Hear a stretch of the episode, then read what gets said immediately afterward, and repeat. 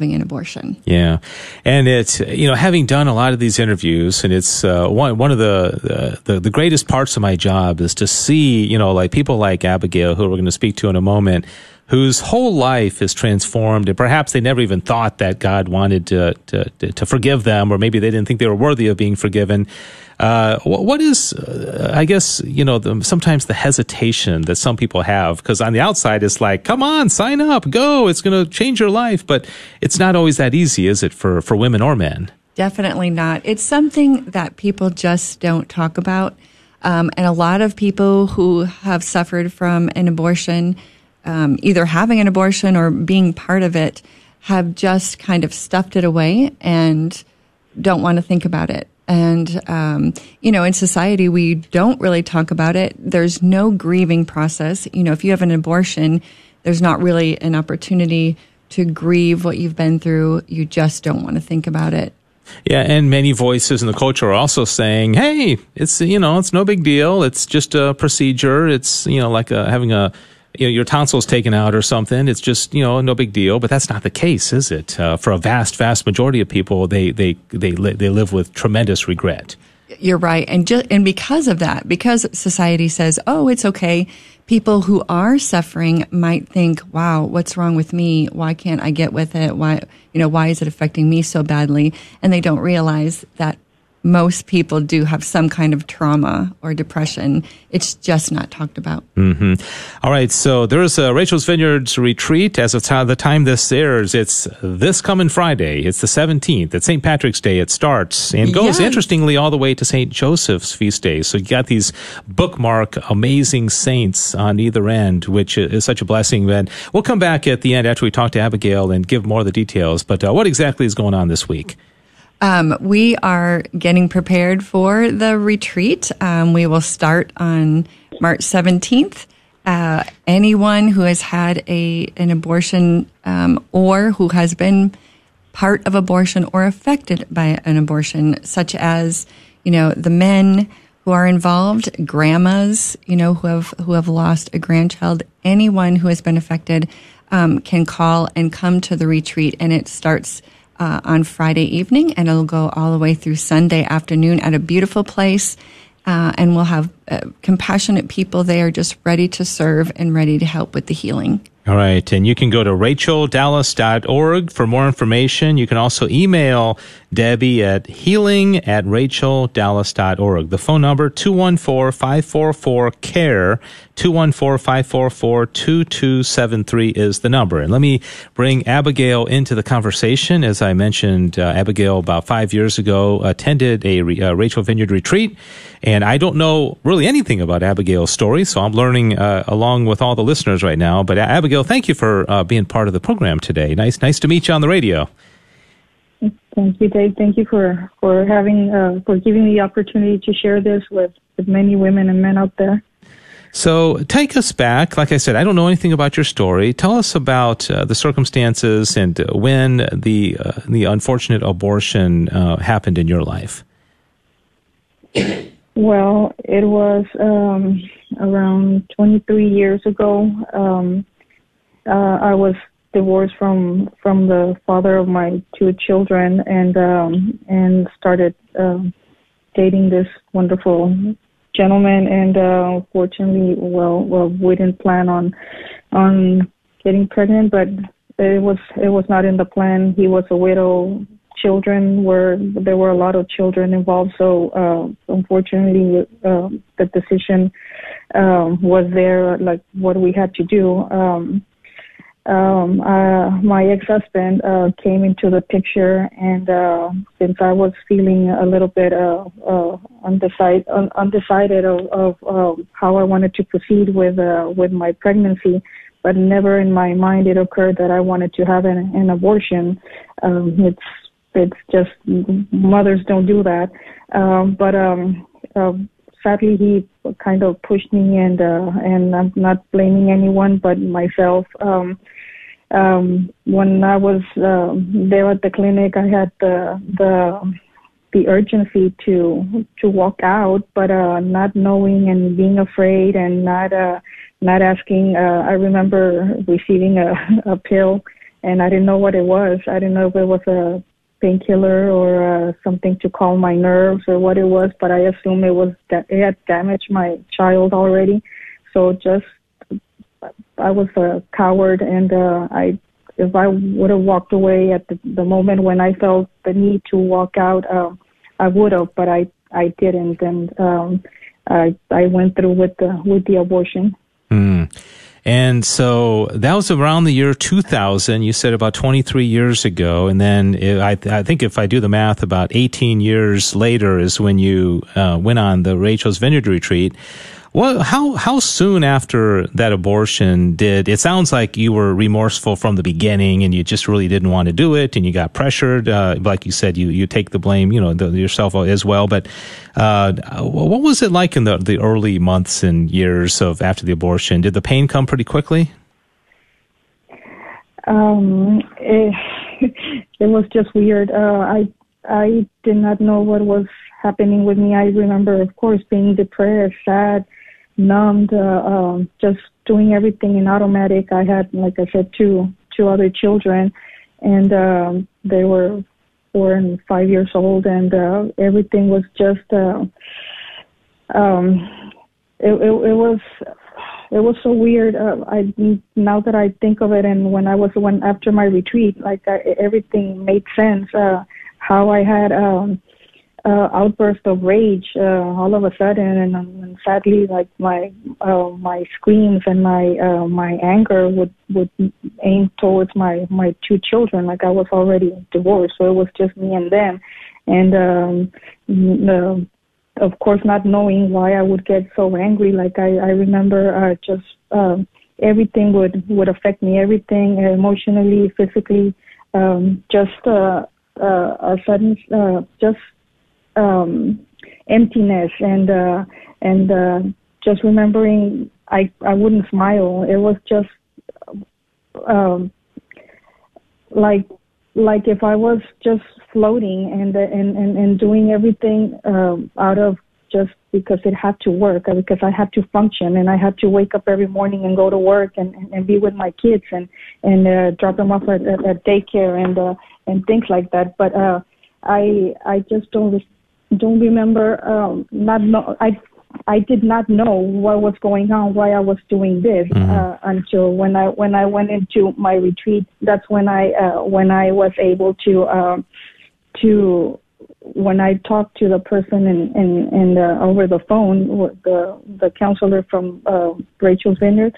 That's when um, everything made sense of uh, of why I had why I was feeling the way that I felt when um, for 19 years. It was 19 years oh, wow. that I've been carrying that guilt, that shame, uh, no one to talk to about it. Uh, how could I, how could you talk to someone about uh, about what you did to your child? Um, who could you sit down and have coffee with and say, "Oh, I'm so sad and I'm depressed," and I think this is what's happening because I just have this anger and this shame, and and I cry and I and I curl up in in a in a fetus position in my bed, and I don't know what's happening, um, but.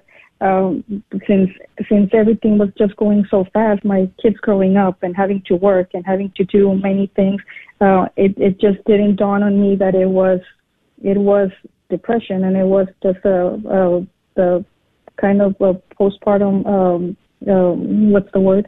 Uh, yes, depression. Yeah. I guess yeah. a traumatic, uh, uh, uh, the trauma, and um, until uh, until, like I said, 19 years later, it's it's when I when when I realized it was that. Yeah, let me uh, just uh, remind everybody we're talking about Rachel's Vineyard Retreats. There's one coming up this Friday on the 17th of March. If you uh, relate to this story, maybe you are suffering, as Debbie Calusa said, in any way. Maybe it wasn't you that had the abortion, or maybe you're like uh, the the man who you know pressured somebody. Maybe you you paid for it. Maybe you you know drove the person to the abortion clinic. Uh, if you have any regret, uh, we ask you to prayerfully consider consider retreat that's coming up on March 17th through 19th. There's also two more later on this year that we'll tell you about as well. Abigail is on the phone with me. Uh, Abigail, just a, a, little bit more about your story, and, and thank you so much for sharing it. it it's a beautiful story. Um, what what finally uh, caused you to to go on the retreat, uh, you know, 19 years after the abortion. Uh, I know you told me off the air that you actually drove to another, uh, I think to North Texas. But uh, how, how did how did that decision to finally find the healing come about? Well, uh, I guess since I was uh, hiding from God, so for 19 years, I had um, like everything bad would happen to me, like every everything that uh, that could possibly happen. Uh, flat tires, bounce checks, um, uh, the work schedules, uh, a, a lot of a lot of things that I, of course, I cannot think of all of them right now. Um, but um, when I uh, when I moved, uh, uh, well, I was living close to to Dallas, and um, um, I worked in in uh, in this job for five years, and of course, my boss would see uh, all the struggles that I would go through. Like uh, like I said, um, it, it was just everything, um, emotional stuff, or or damage to my vehicles, or or money that wouldn't wouldn't last. Uh, it was just uh, one thing after another, and being a hardworking person, and uh, and uh, just just trying to get ahead in life. It, there was just always something that would prevent me from from from moving forward, like from just getting just I guess succeeding or being happy or it, it was I was just existing. And uh and then uh I remember uh that uh, one of those days um he asked me like what's going on? What happens with you? And uh, I I broke down. I I I trusted him with with my story. And uh, he was very kind in, in asking me to if I find someone uh, that can talk to you, would you do it?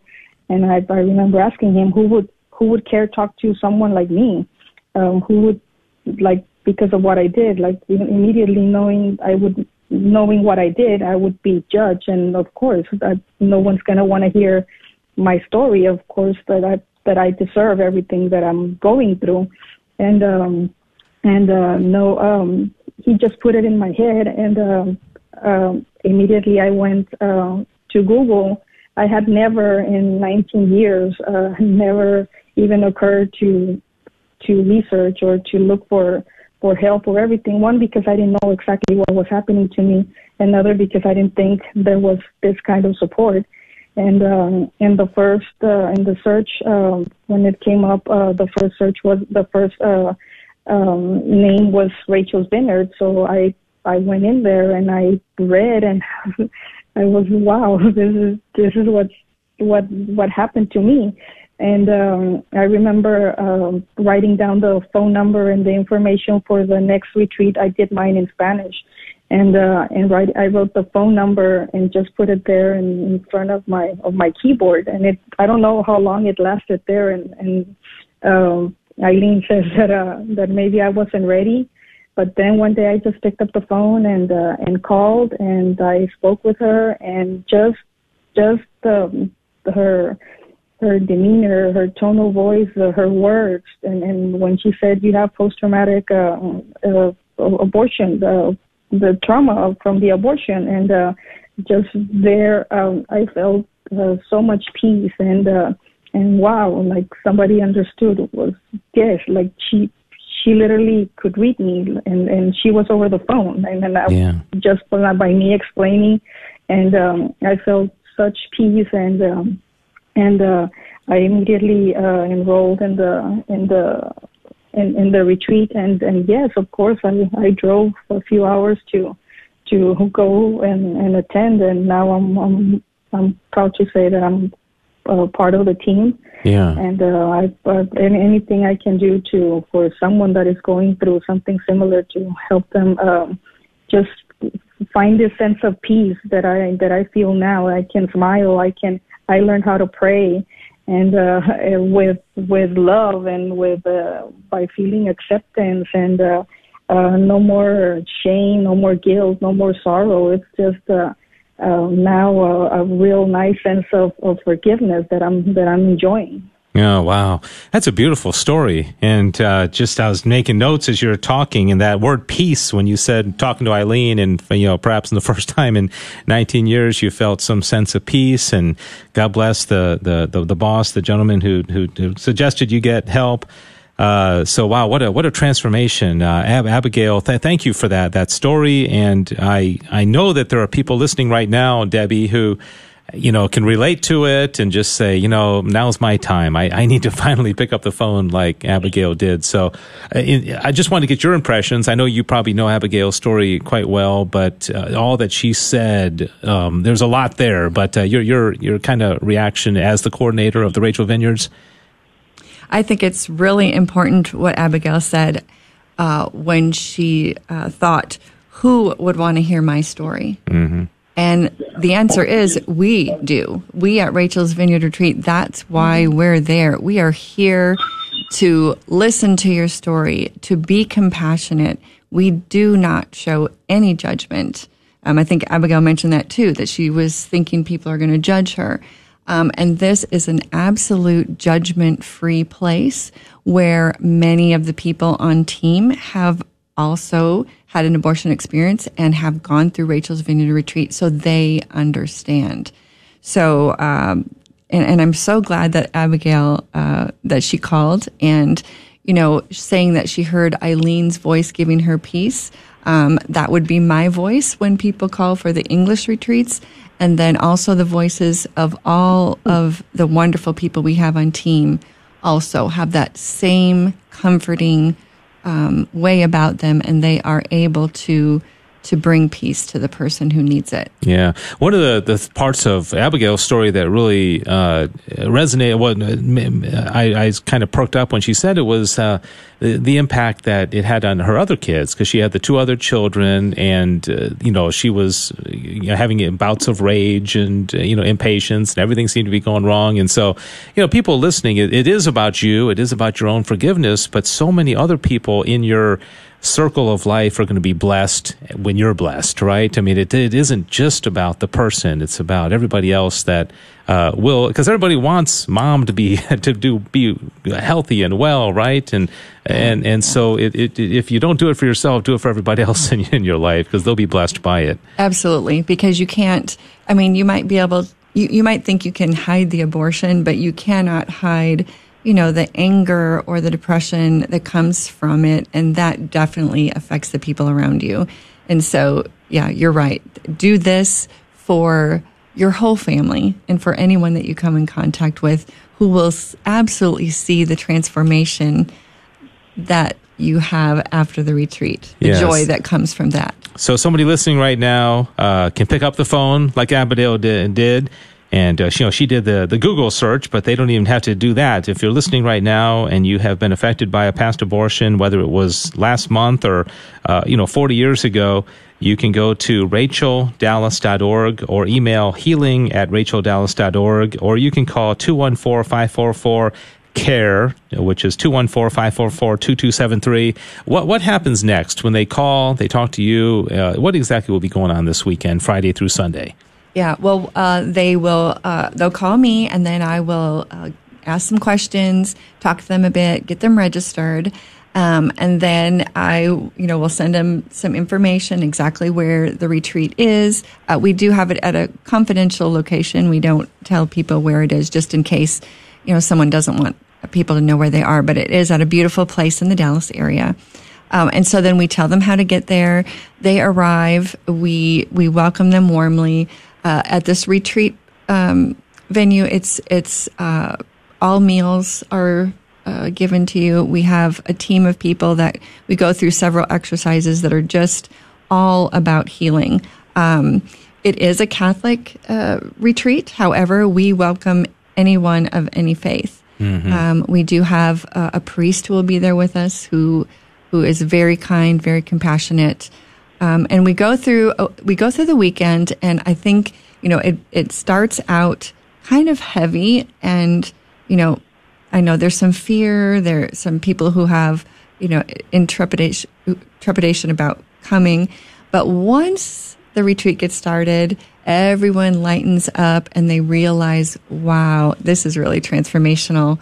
By the end of the weekend, there is nothing but joy and freedom. Mm, yeah, yeah. Praise God. That only God can can give. Debbie, thank you so much uh, for your work, coordinator of the English uh, Rachel Vineyard retreats. And um, the website again, racheldallas.org, or email healing at racheldallas.org, or call 214-544-2273. That spells out 214-544 care. And uh, Abigail, I want to bring you in as we close out the interview. We just have a couple of minutes remaining. Uh, what, what would you say directly to the, the man or woman that's listening right now and kind of on the fence and, yeah, I don't know if this is my time. Of course, it doesn't have to be this coming week. It can be August 4th through 6th or November 3rd through 5th. Um, the, the, those are the three English uh, retreats. But what would you say to that person listening right now? To please please uh, take the time if they acknowledge uh, all the symptoms and, and know that uh, or recognize that uh, that what I just said or, or things that they're feeling they uh, they kind of uh, seem close to to the feelings of, what I the ones that I just shared. Uh, they can just answer to to the that voice in their in their minds and their in their hearts and and call Rachel Rachel Zinger it, it is the, the, the best uh, thing that can happen for, for us. And it is, uh, it is overwhelming, uh, uh, the sense of the overwhelming joy and happiness and, and just how, how you can, um, uh, feel the, the Lord's, uh, love and understanding and it's it's just uh it's just amazing the way that you're gonna be able to to communicate with with your family members if by any chance you still have that that in the back of your head that you need to communicate to them or uh, just have something that peace and and and and, and love uh, around your family. It's going to be uh, really, really rewarding. Amen.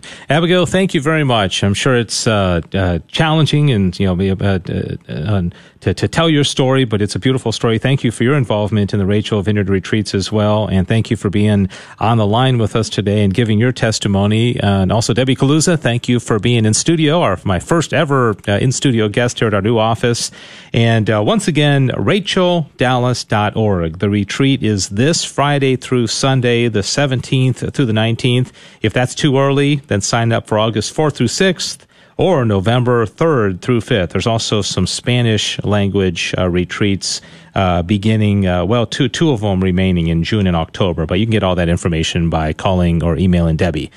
All right. Thank you so much to both you wonderful ladies, also Diane Xavier for running the board. This has been the interview of the week here on the Guadalupe Radio Network. If you have suggestions for future interviews, please email me directly, Dave Palmer at grnonline.com. God bless you. Have a great weekend. Did you know that Mother Angelica would be 100 years old this year? In honor of this great occasion, the Guadalupe Radio Network's Spring Shareathon has the theme of celebrating the 100th birthday of Mother Angelica. It begins on Tuesday, March 21st till Friday, March 24th, 7 a.m. to 7 p.m. each day. We ask you to prayerfully consider calling in and making a donation to support Catholic Radio. Every donation of any size will be entered into a drawing for a pilgrimage for two to the EWTN headquarters in Irondale, Alabama. The number to call that week is 800-476-3311. Thank you in advance for your support. This is Father Donald Calloway, inviting men 16 and older to the 12th annual North Texas Catholic Men's Conference. Join me and other men on Saturday, April 22nd at St. Francis of Assisi Catholic Church in Frisco. We'll pray and talk about ways for men to grow deeper in their faith. God bless you this Lent and trust in the Lord to invite friends and attend. Visit CatholicBrothersForChrist.com for details and to register.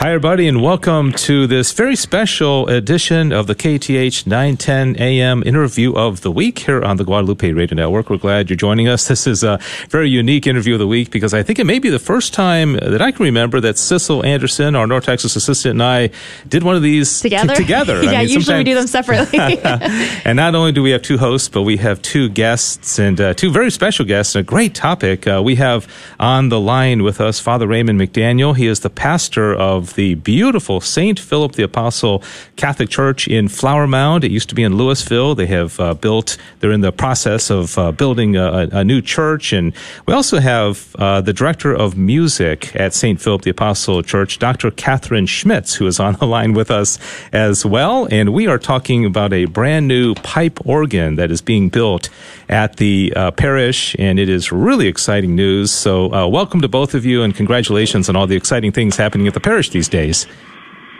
Thank you so much. Uh, Father McDaniel, let me start with you. And uh, if you could just, you know, the, the pipe organ is part of a, a, larger project of building this brand new church. And I pass by it every, most days as I drive my kids to school. Tell us about the church overall and how the pipe organ kind of fits into the, the, the big master plan.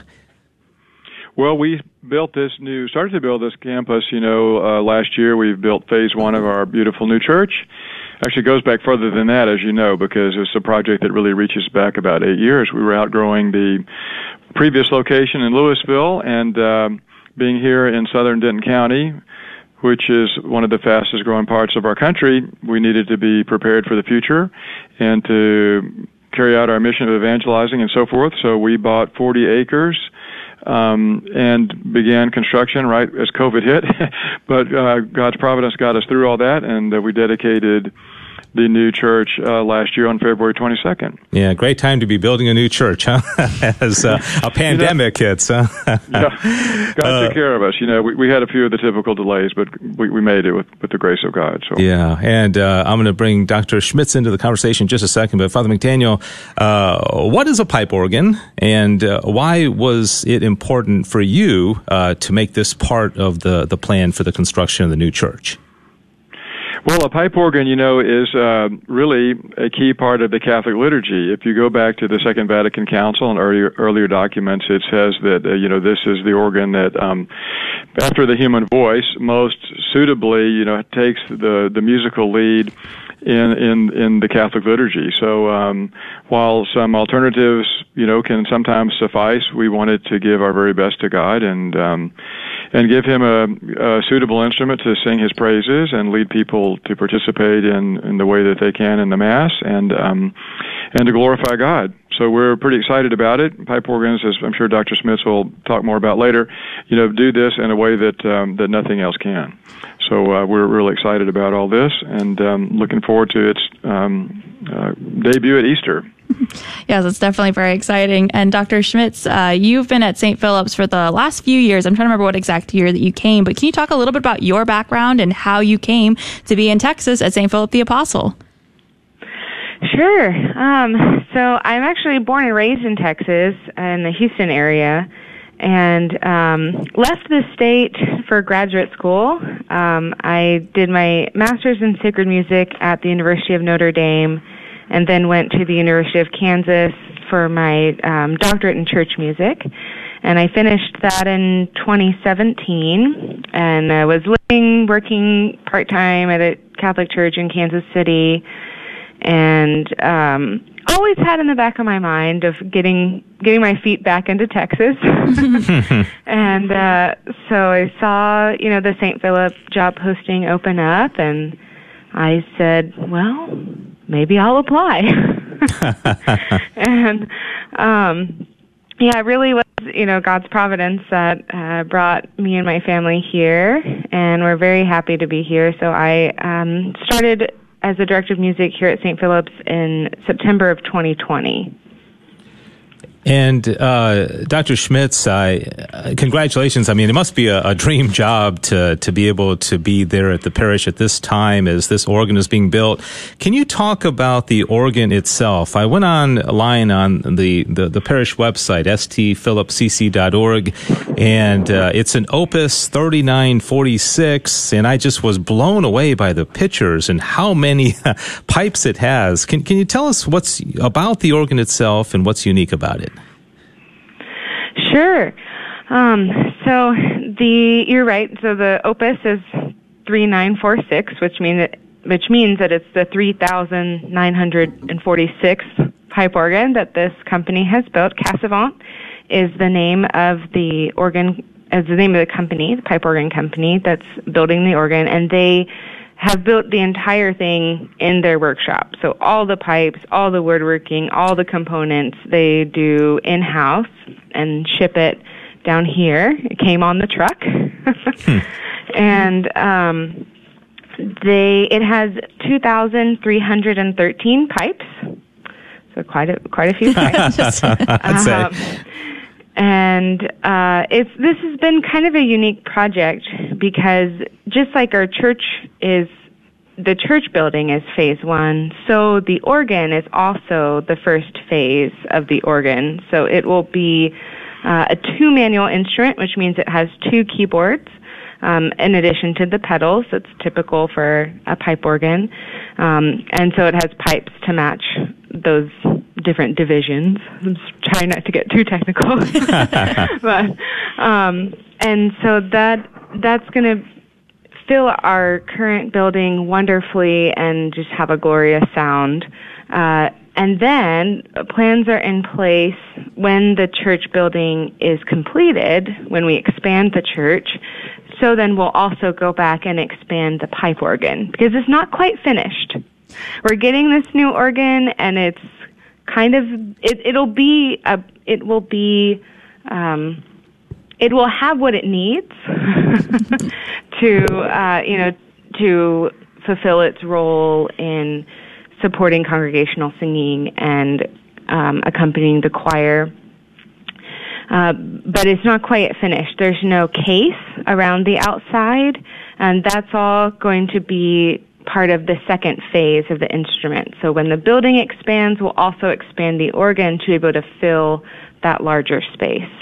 Do you know how many pipes it would have in that second phase, like when it expands? Because you know it's already got like 2,300 pipes now. Yeah. Is there a number of that? It's, the the total number is TBD, but it'll be upwards of four thousand. Wow! Wow, that's, that's amazing. Father McDaniel, how unique is a pipe organ like this in North Texas? Are there other churches, either Dallas or Fort Worth or Tyler Diocese, that have something like this, or how unique is it? Well, in one way, um, you know, it's a custom-made pipe organ, so it's it's perfectly unique. It was designed for us and the, our needs here at St. Philip's, and the uh, dimensions of the room, the cubic volume, the acoustics, and so forth.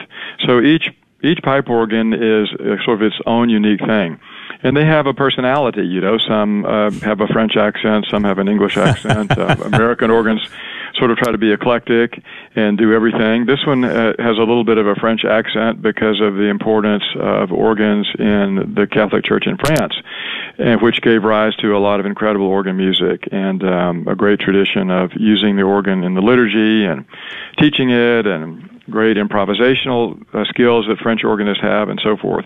So in one sense, it's all custom made uh, particularly for us. There are a lot of great pipe organs in Dallas Fort Worth, actually, but ours is going to be um, taking its place among the very best. Mm. That's awesome. And uh, Dr. Schmitz, I was curious. We're kind of in what's called, I think, the voicing stage of the installation. Can you kind of explain what that is? Because I thought I understood it, but I don't know if I do. sure. Yes. So um, at this stage, the voicers are going through every single pipe and they're tuning but also making adjustments to um, various places on the pipe that affects the volume, how um, how the sound speaks in the room. Uh, sometimes they can affect timbre slightly. Um, and so they're kind of making all these adjustments both to the individual pipes and then kind of in relation to the other pipes to create a very even sound. Wow. And uh, Dr. Schmitz, how, how, many people are able to play this? Uh, um, somebody that knows how to play a piano can't necessarily play an organ like this. Is that right? I, am I'm, I'm trusting you know how to play it, and I think Cecil told me, uh, Father McDaniel, you uh, can play an organ as well. So, do you have to hire new people for masses, or who who will be the organists? Yes, so uh, I'm the principal organist at St. Philip's. I play for four of the six masses, and then I have an assistant, uh, Catherine Troush. Uh, she's my assistant organist, and so then she covers the other two masses on the weekend.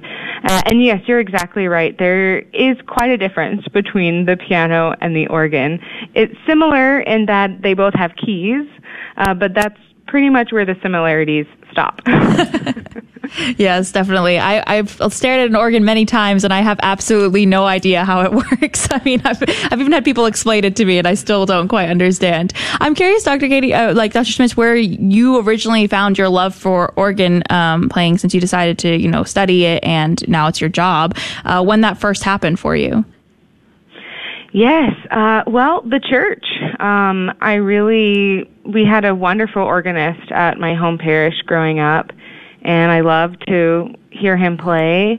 And when I was 12, I was sent to what's called a pipe organ encounter camp at Rice University and it's basically a week long camp where you're kind of learning about the organ and playing the organ. And after that, I went back to the organist at my church and said, "Please teach me how to play this." and I, I should mention too, I I had been studying piano for several years by this point, so um, that was a natural introduction then to get into the organ and I started lessons. And when I uh, went to undergrad, I went to Trinity University.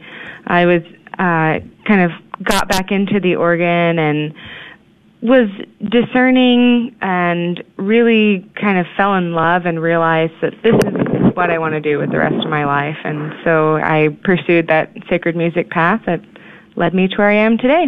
Yeah, praise God. We are speaking to the pastor of St. Philip the Apostle Catholic Church in Flower Mound, Father Raymond McDaniel, and also uh, his director of music, Dr. Catherine Schmitz a lot of uh, very exciting things happening at the parish these days. You can vi- visit the parish website, stphillipscc.org, and probably ways you can donate because they are doing big things and uh, building a brand new church in several phases. And so please visit that website and check it out and, uh, and consider that perhaps as your parish home and also support them. We're talking about a, a new organ that is called the Opus 3946 that is going to be unveiled uh, Easter uh, of this year. And Father McDaniel, uh, as of this recording, we're about a month, almost exactly a month away from, from Easter.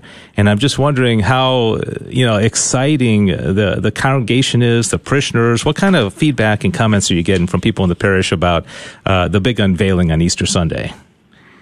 People seem really excited, you know, and I think it's it's good. We we try to pay special attention to sacred music around here, and um, Actually, I was stopped in the hallway the other day by a kid who was obviously coming out of youth group and um, never really talked to him before, but um, he must have been like 15 or something like that, and um, he kept asking me all these questions about it. So I was pretty pleased that the message was getting down even to uh, teenagers.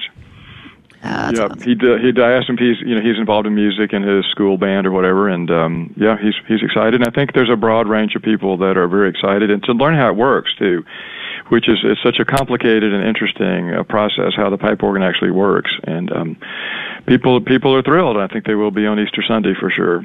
That's awesome. And uh, you kind of touched on the importance of uh, sacred music, Father McDaniel. And I know I've had Dr. Schmitz on one of uh, my local shows, and we did a thorough discussion all about why the organ is kind of like the church's preferred method of music. And if you want, maybe Dr. Schmitz, you could kind of like highlight that conversation just a little bit about why we have the church has set up in a certain way that the organ is has a special place. Um, and I guess the church's heart. Yes.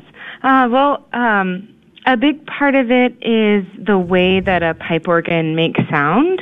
Uh, it is very similar to the human voice. So our human voice are, is our primary instrument to praise God, right? Because it's it's our it's ours and it's God gave it to us.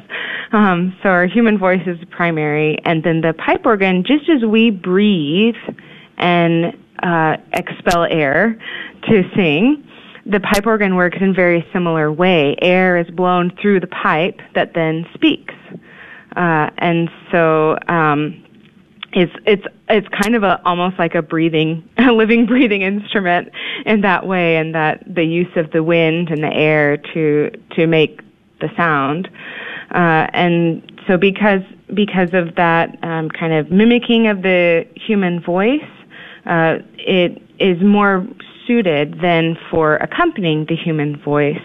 Uh, and also, too, you know, in um, it's very clear, as Father mentioned in the Second Vatican Council and other church documents, that the pipe organ has this primary um, place. And just if you look throughout liturgical history as well, the pipe organ has retained, um, has was introduced into the liturgy. Uh, ninth, tenth century ish, something like that, um, and uh, had been used again for accompanying the human voice, and it has retained that status throughout the centuries. Uh, Father McDaniel, you, you, mentioned Easter Sunday being the, the big unveiling of the, the pipe organ, the first liturgy that it'll be used, uh, and then y'all y'all also said that you're going to be continuing to build on the pipe organ in the church. Do you have any? Uh, can you share with our listeners the timeline of when you expect uh, the pipe organ to be finished, and maybe even the, the church itself to be completed? Well, those two things will, of course, go together. That's a pretty pretty big undertaking. Um, our next phase of developing our campus is going to be a parish hall with some uh, a good number of religious ed classrooms attached. Because as we've moved out here, we've experienced a lot of growth, and uh, especially in religious education and the numbers there. So this is the next need of our parish. So that's sort of the phase two. We're getting started with that right now. And then um, hopefully after a few years, we'll be able to think about finishing the church and finishing the organ. Very nice. And I, I just want to ask our listeners, anybody who's listening right now, uh, to support this, if you can, uh, I will say, and we've said this many times on the air, there there is not a more supportive parish uh, that I that we know of than St. Philip for Guadalupe Radio Network as far as our car raffle and uh, tithing, and so we're very very grateful to you, Father McDaniel, for your support of Guadalupe Radio Network, and we'd like we'd ask our listeners to also support your effort. Uh, is there any information as far as how people can do that, or the need, or anything that you'd like to share as far as what, what's what's going to take to finish? Finish this? Well, we're like I mentioned, we're our next uh, phase two project is going to be the parish hall. Uh, we're with the religious ed classrooms. We're working on that right now, and our website uh, gives lots of information about that and uh, about ways that people might be able to support the parish, and also, of course, support Catholic Radio. And uh, Dr. Schmitz, the I'm sure there's a lot of people that would love to come and see it, uh, for, especially after Easter, and maybe get a tour. Uh, there's a lot to, to talk about. Will you be giving tours, or is that something people can call you about and say, "Hey, would I like to bring my homeschool group or my, my family by?" Or uh, tell us about that. Is that an option? Yes, absolutely. That's something that we've been discussing of uh, of having having um, specific times for tours that people can sign up, or you know, if people, you know, people can also reach me personally and and and arrange that. But yes, absolutely, I'd be very happy to give tours and to show off this beautiful instrument. We've been talking Dave, about. We have a. Um, oh, sorry. No, Dave, go ahead. But I wanted to mention.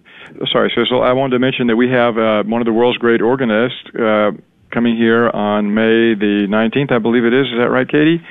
That's yes. um, the, the one of the organists of Notre Dame in Paris to give oh, wow. the inaugural public recital, and his name is Vincent Dubois and uh, it's kind of really uh, incredible, wonderful organist, and so he'll be able to show it off. People are certainly invited to come to that, and he'll certainly really uh, relate to uh, re- uh, rebuilding a church. Or I know that's right. they got that same process going on there. Oh, that that's very exciting, and we would love to come out and do a live remote broadcast uh, in in conjunction with that, if not earlier, if that's possible. But anyway, well, sis, I know you had wonderful. a question. Yeah. Oh, I was just wondering. You were talking about the debut being Easter. Is it going to be the Easter Vigil Mass? Is the first time that it's played? I just need a plan, you know, for personal purposes, what mass I need to show up to. yes, the Easter Vigil is where the organ will be highlighted. Ooh, very exciting. yeah, yeah, and uh, I, I just uh, I, I, don't know how many people are uh, how you're going to do crowd control for Easter uh, weekend because uh, there's going to be a lot of people that are just going to want to be out there. You know, parishioner. Do you, do you expect Father McDaniel a lot of non parishioners to be coming out for this occasion on Easter weekend? Uh, you know, we always get a lot of extra people, like every parish, on Easter, and it's wonderful to see them coming. Um, you know, we we always think about crowd control on Christmas and Easter, and where we're going to put people because we have such a wonderful, wonderful response. And I hope that uh, the organ will inspire them, and I know it will. Um, you know, there's something there's something particularly valuable spiritually about trying to sing God's praises. You know, we, we say words and we pray in words and we repeat the creed and the other parts of the mass and so forth, but something can reach down deeper into the heart and soul. I think when we try to when we try to sing God's praises, and uh, you know, Saint Augustine is credited maybe maybe accurately or not, I'm not sure, about saying something like, "If you sing, you sort of pray twice." but there's a truth in that, no matter who said it, right? Mm-hmm. And um, music can can um, like all the all those things that we we know we, that we saying because we learned them a long time ago, and they're they're sort of in our heart, and I believe that's part of the part of the uh, uh, effectiveness of, of sacred music. Yeah, for sure. Um, I want to thank you. We're down to our last few minutes here. I've been speaking to Father Raymond McDaniel, the pastor of St. Philip the Apostle Catholic Church in Flower Mound, and also Dr. Catherine Schmitz, the director of music at the parish. The address is 5201 Cross Timbers Road in Flower Mound, 75022. It's a beautiful, beautiful church from the outside and inside. Uh, I invite everybody to visit the website. It's stphilipcc.org, stphilip cc.org. And Father McDaniel will give you the last word, and perhaps you could uh, impart a blessing to those who are listening as well. Anything else? Uh, uh, other than an invitation, if people want to come early on the Easter Vigil, about two or three hours before the Mass starts, and get a seat, or uh, well, what else would you like to tell our listeners about this exciting uh, news for, for, the parish? I think I'd like to just uh, invoke a great speaker and great musician himself, and a very saintly man, our former recently deceased Pope Benedict XVI, who said that the possibilities of the organ in some way remind us of the immensity and magnificence of God. And this is what we're all about at the end of the day anyway, right? Glorifying God and um, helping each other to become saints. And in all these ways that we do that, sacred music, organs can do that. And that's my prayer, and that's my wish for all of your listeners who ask Almighty God to bless in the name of the Father, and of the Son, and of the Holy Spirit. Amen. Well, thank you to both of you. Sissel, great uh, working with you here, tag teaming on this interview. We've been really excited about this for I'm a long time. I uh, also want to thank Diane Xavier. She's been running the board. And also Sarah Fritcher, our, the Director of Communications there at St. Philip the Apostle Parish. And she's the one that arranged all this and got it all set up. And I know she's listening. So, Sarah, thank you very much uh, for your work. Uh, Father McDaniel, thank you for your continued support of uh, the, the station. And uh, Dr. Schmitz, we appreciate your time today as well. Thank you for being with us. Thank Thanks, you. Dave. Always great to be with you. Thank you so much. And again, everybody, the website, stphilipcc.org, stphilipcc.org. Uh, check out this uh, Opus 3946 over at St. Philip the Apostle Catholic Church, which will be unveiled for the first time uh, Easter Vigil Mass. Try to get there before Sissel, okay? All right. Uh, this has been the interview of the week here on the Guadalupe Radio Network. Thank you for listening. If you have suggestions for future interviews, uh, you can reach out uh, to me directly, Dave Palmer at grnonline.com. God bless you. Have a great rest of your weekend. Thanks for joining us for this week's KATH 910 AM interview of the week. We hope you've enjoyed this presentation of Catholic news and information pertinent to North Texas Catholics. Please join us again next week at this same time for another KATH 910 AM interview of the week. I had braces, but now my teeth are not straight. Can I correct them? Hi, I'm Dr. Kyle Eberline with Mid Cities Dental, a sponsor of this great station. Yes, we can straighten them with clear aligners, in which most people will not be able to see. It's an upgrade from the traditional braces and can help improve your smile. Thanks for listening to KATH 910 AM Frisco, Dallas, Fort Worth on the Guadalupe Radio Network in North Texas. Catholic radio for your soul. Heard also at grnonline.com and on your smartphone.